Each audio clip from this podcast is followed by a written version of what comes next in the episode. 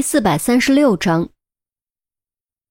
现在紧急插播一条寻人启事：钟子期先生，您的儿子和您的故友米龟田先生正因为事故在接受紧急治疗，目前情况很不乐观。他们都很想再见你一面。如果你能看到本则新闻，请务必尽快赶到本市第一附属医院。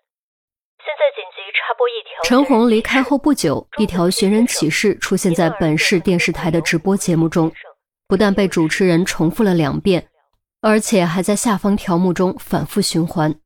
与此同时，同样的寻人启事还出现在了热门论坛、贴吧、微信、微博，在官方的驱使下，以光速蔓延。信息时代的力量展现的淋漓尽致。郑怀清把玩着手机，沉思片刻后，露出玩味的笑容，自言自语地说：“钟离啊，钟离，你葫芦里又卖的什么药？难道你不知道钟哥的处境一直很危险？”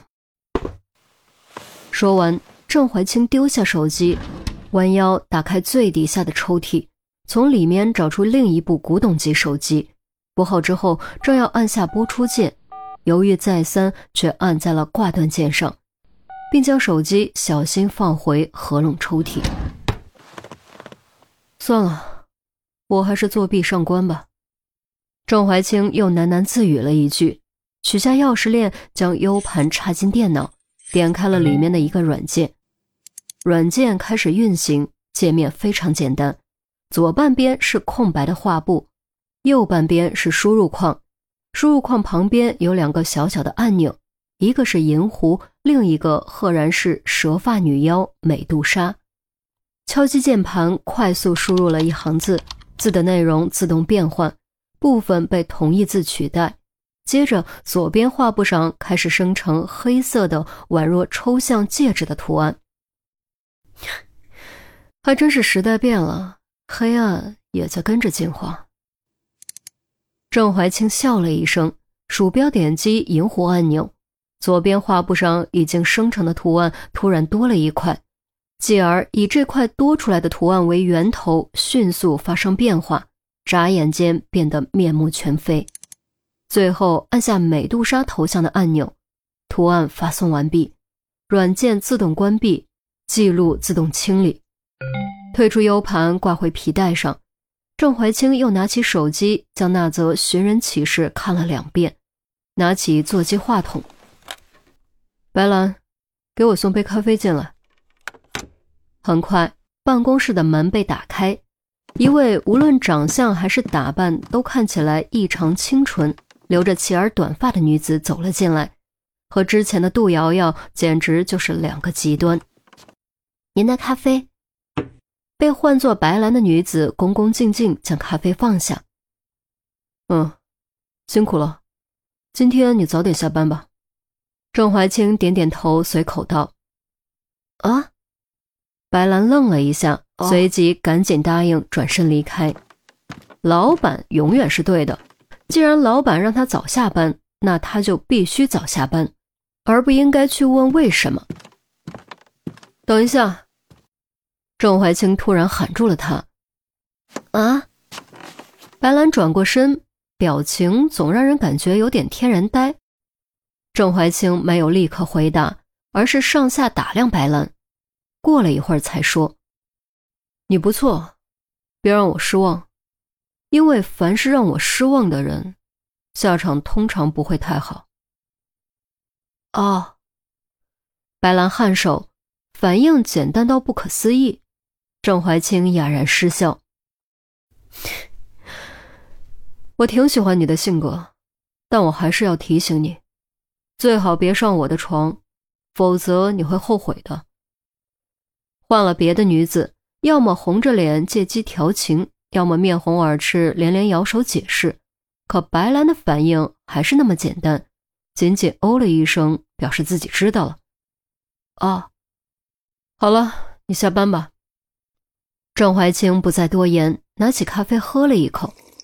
白兰转身离开，直到办公室的门关上，郑怀清才放下咖啡杯，饶有兴致地说：“真是个有意思的姑娘。”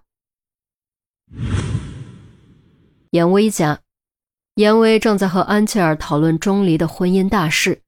对安琪儿来说，于志国的表态意味着钟离和于西之间的最后障碍消失了，应该尽早做好结婚的准备。对严威而言，替钟离高兴的同时，也多少有几分惋惜。至于惋惜的原因，当然和严心爱有关。两人正聊到兴头上，突然电视机里传来主持人的声音。现在紧急插播一条寻人启事，钟子期先生，您的儿子和您聊天戛然而止。严威和安琪儿豁然转头，死死地盯着电视机，心脏同时漏掉了一拍。钟离因为事故正在接受紧急治疗，情况很不乐观，希望钟子期赶去医院。钟离出事了。严威面色惨变，豁然站起。这些年，他对钟离视如己出，几乎相当于半个儿子。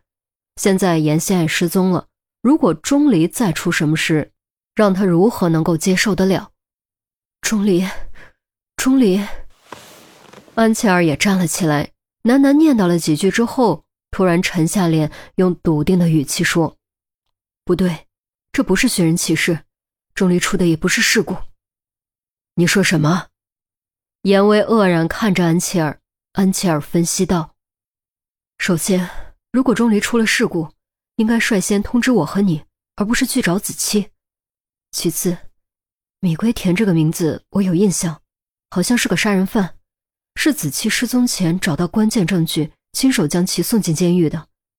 他即便没有被枪毙，也至少要判刑几十年，不可能现在出现在外面。”可他的的确确出现在了医院，说明他生了病，需要去医院做治疗，而且不是普通小病。钟离刚刚进入实习期，米龟田生病去附属医院治疗，两人的名字同时出现在寻人启事中，这不可能是巧合。我想想，让我想想。来来回回走了几步，安琪儿豁然抬头，我明白了。米龟田去医院是为了借治病接近钟离实施报复，他劫持了钟离，并以钟离为人质，想逼迫子期露面。严威听得目瞪口呆，好半晌才跟上安琪儿的思路，骇然道：“你的意思是，这条寻人启事是那个姓米的威胁警方发的？钟离现在在他手里？应该就是这样，这是唯一合理的解释。”警方为了避免造成不好的影响，所以才会以这种寻人启事的方式发布消息。安琪儿居然通过短短一条寻人启事，就将钟离的处境分析得清清楚楚、明明白白。只是不知道，如果让钟离知道，会是什么表情。可他失踪这么多年了，燕威没有说下去。虽然感情上他不愿意相信钟子期已经遇害。但理智上，他不相信钟子期还活着，否则为什么这么多年都不肯露面，连妻子和孩子都不愿意见一面？